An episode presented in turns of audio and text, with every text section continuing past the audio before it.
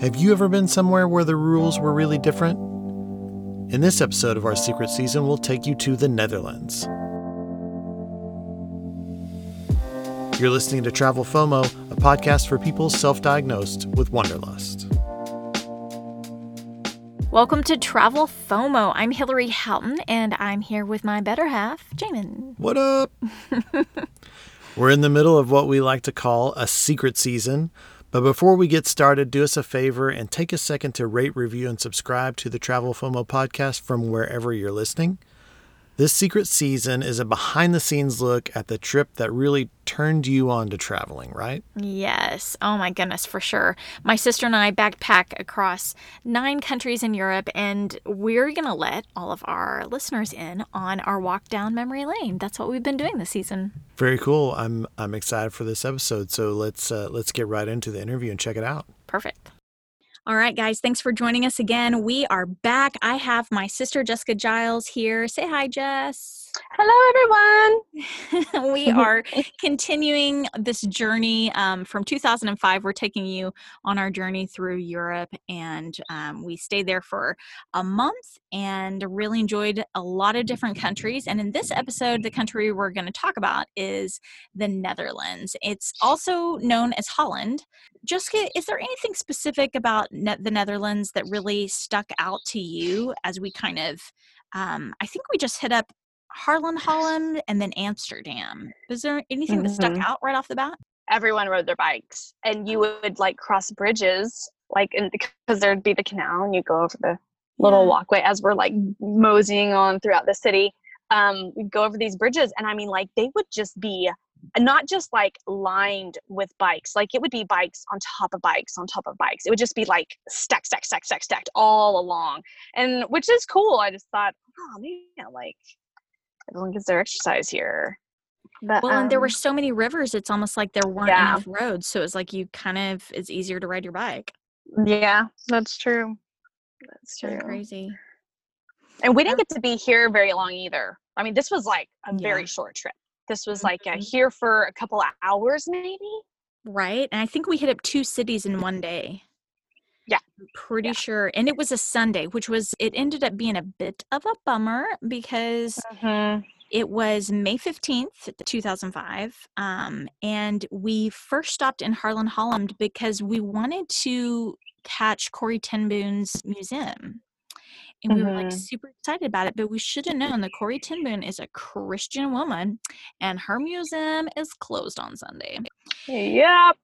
So we literally arrived and we took a picture of the sign that says closed. And we're like, oh, no. Oh gosh. But Go just figure. a reminder, guys, this was before smartphones. So we were literally just trying to make sure we hit up the same cities that we'd planned. We yeah. didn't have a lot of opportunity to research everything. Um, yeah. so that was and we're trying to do this on a budget, you know, we're like college kids. Because I think if I recall correctly, like we really did pay for this um with cash like we paid for it ahead of time we saved up the money we didn't put any of it on credit unless maybe it was an emergency along the way yeah. um, but um, we brought a credit card for emergencies but we actually did pay for it ahead of time but um, with that like when you're traveling to all these different countries you know we had this eurail train pass um, that let us go to all these different countries um,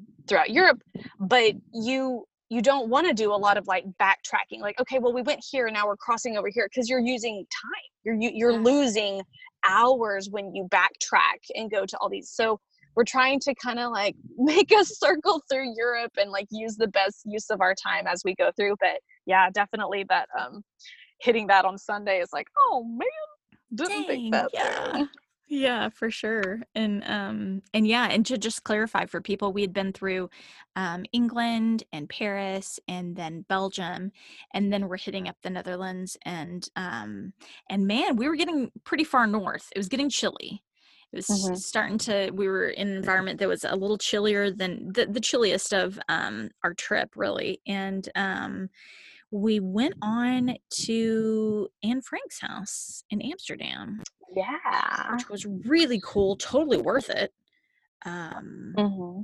I wish I would have had more time to even stick it out a little longer and really Yeah. um, enjoy it more. But um, at a certain point, you've seen a lot of museums, and so it's kind True. of hard to like um, to really pace yourself through them. But um, yeah, the Anne Frank of? house. Yeah, That um man, that they I'm just looking back at the pictures and like I remember um that stair, the stair, you know, they have these little stairs. They were so the little steps were just so small. It just seemed every Mhm. everything just seemed like, oh my gosh, they lived here. They lived in this like tiny space.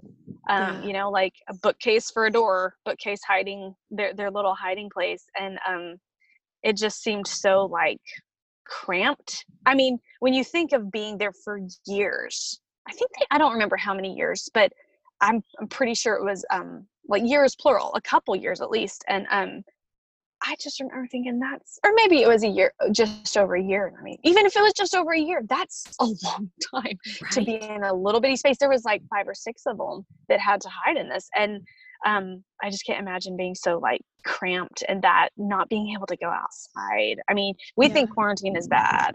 Can you imagine not being able to go outside?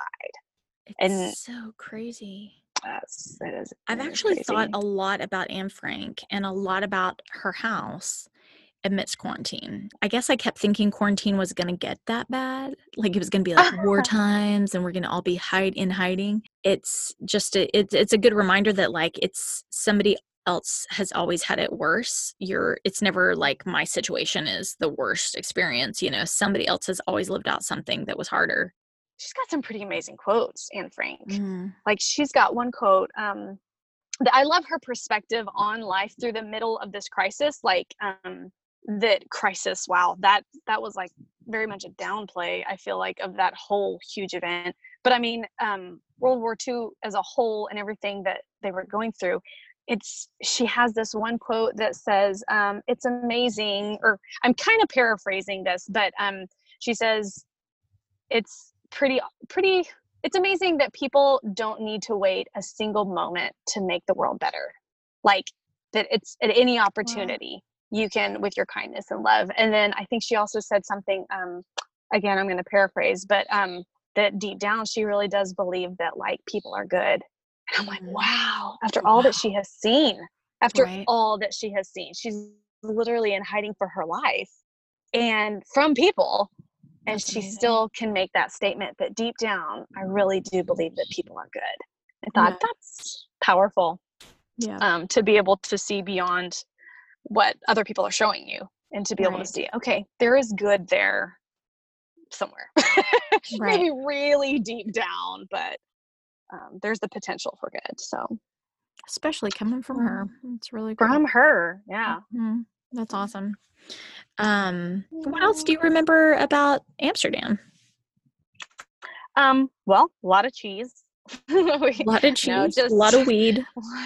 that's that was gonna be my next thing i remember us not um not necessarily it wasn't when we were there it was actually when we had just left and we i think when we were headed on to germany um we met someone and he was like oh do you want some hash or did you get some hash or something like that because we had been to amsterdam and we were Mhm. like ah didn't even cross my mind but i'm like well Yeah. now i know yeah, okay apparently it was all around me and i didn't realize but um that's funny. I did realize that was on my list of things that I would do if I went back. I was like, man, I would have like I would have smoked some pot because at the time that was 15 years ago. It wasn't legal anywhere in the U.S. I don't think.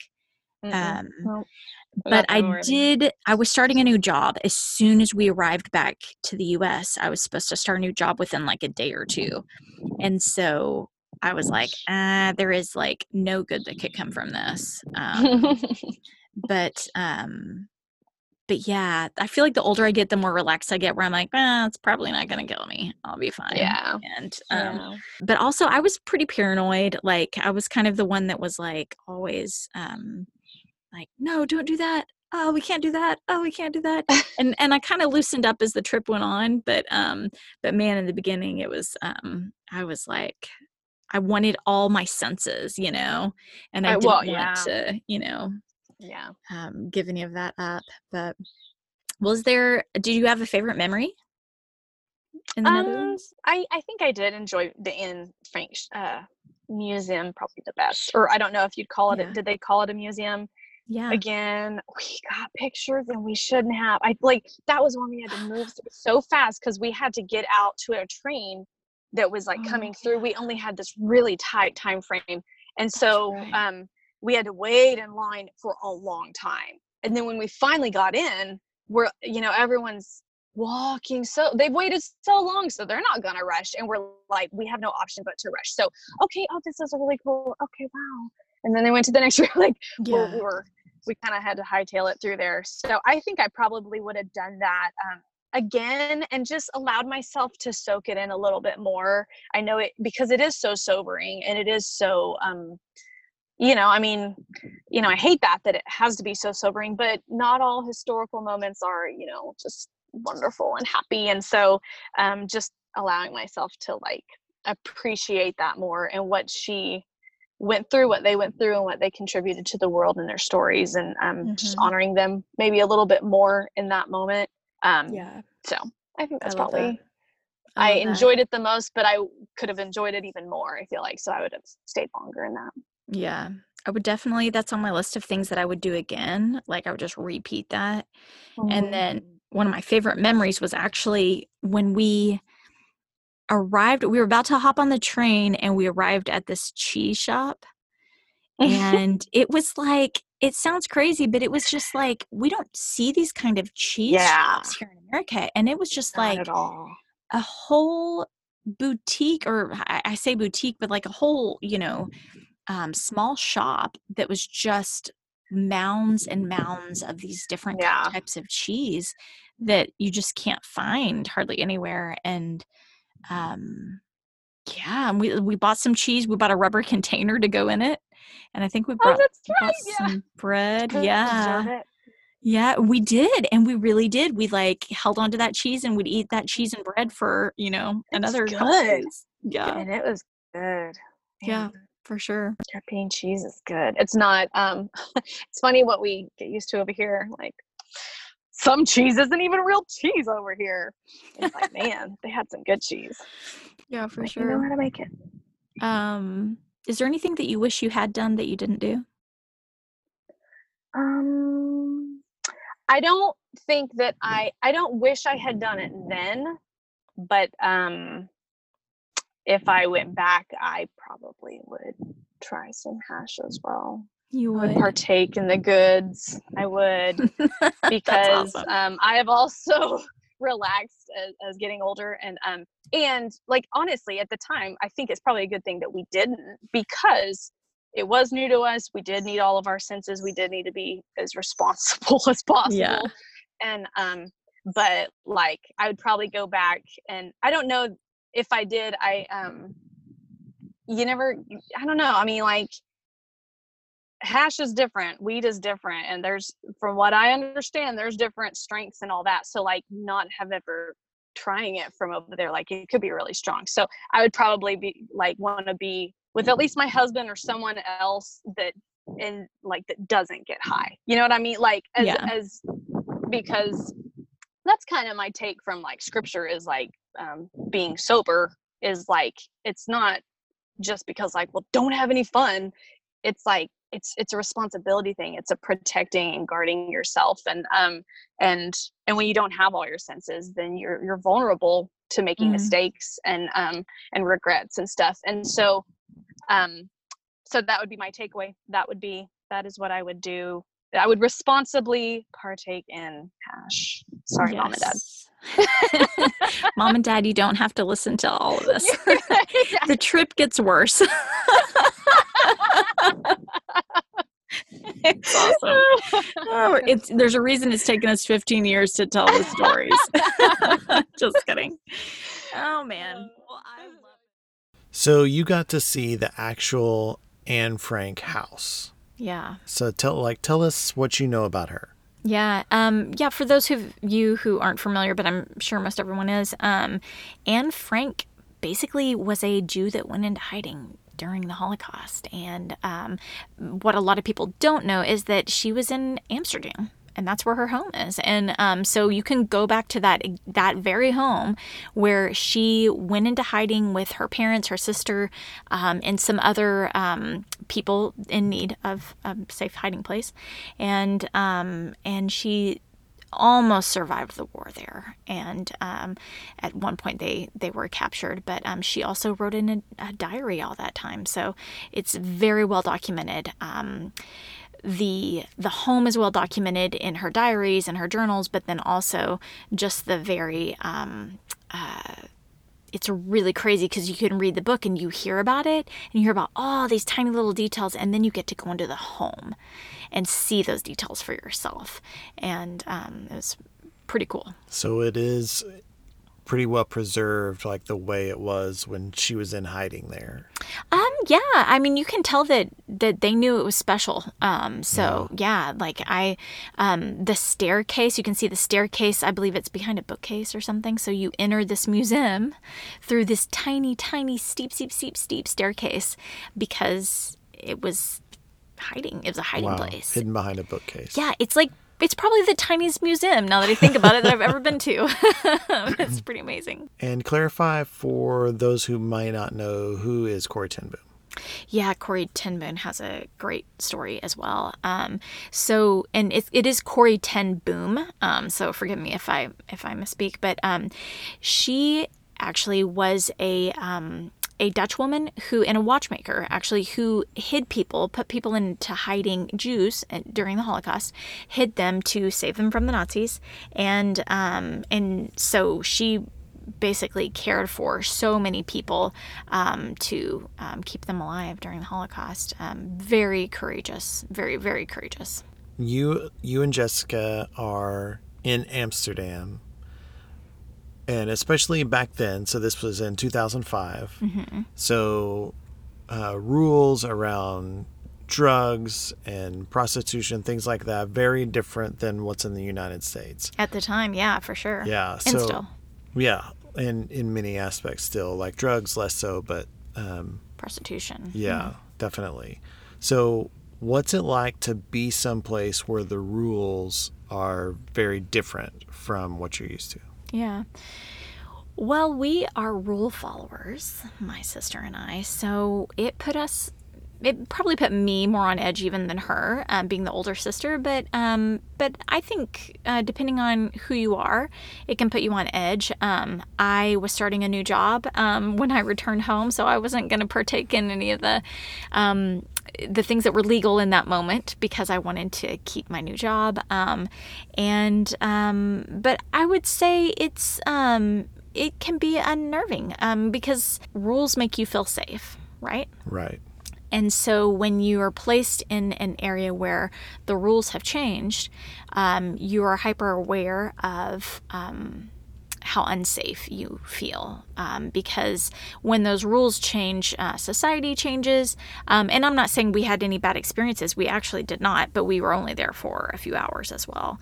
Um, and but you know when the rules change the lines are blurred right so you're like mm-hmm. suddenly like aware that um the prostitution is legal and that a lot of people who come there that's a highlight for them, um, right? It's right. A, a um, that's a big highlight for them. Or um, marijuana, which at the time in America was not legal. Right. Um, so that was a pretty big deal. So you can tell that people are um, they're not going to be themselves because they're going to be under the influence.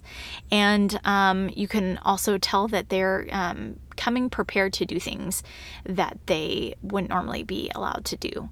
And um, and I think for me, those things can be like a little unnerving, um, just the mentality that people are in when they. Um, I wouldn't say for the society as a whole. I would say for um, in regard to the idea that like people come seeking out um,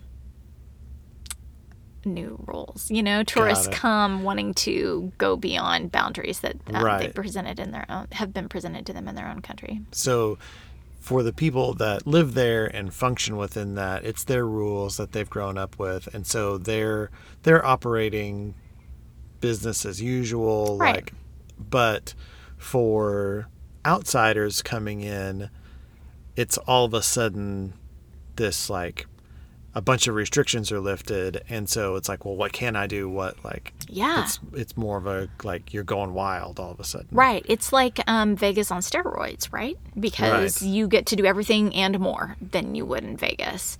And um, I, I think for me, like when I think about, um, as some people would argue that the, you know, only a couple of rules changed. And you're like, yeah, but society behaves differently with different rules. And so when when those clear rules are have changed, what about other unspoken rules? Have they changed?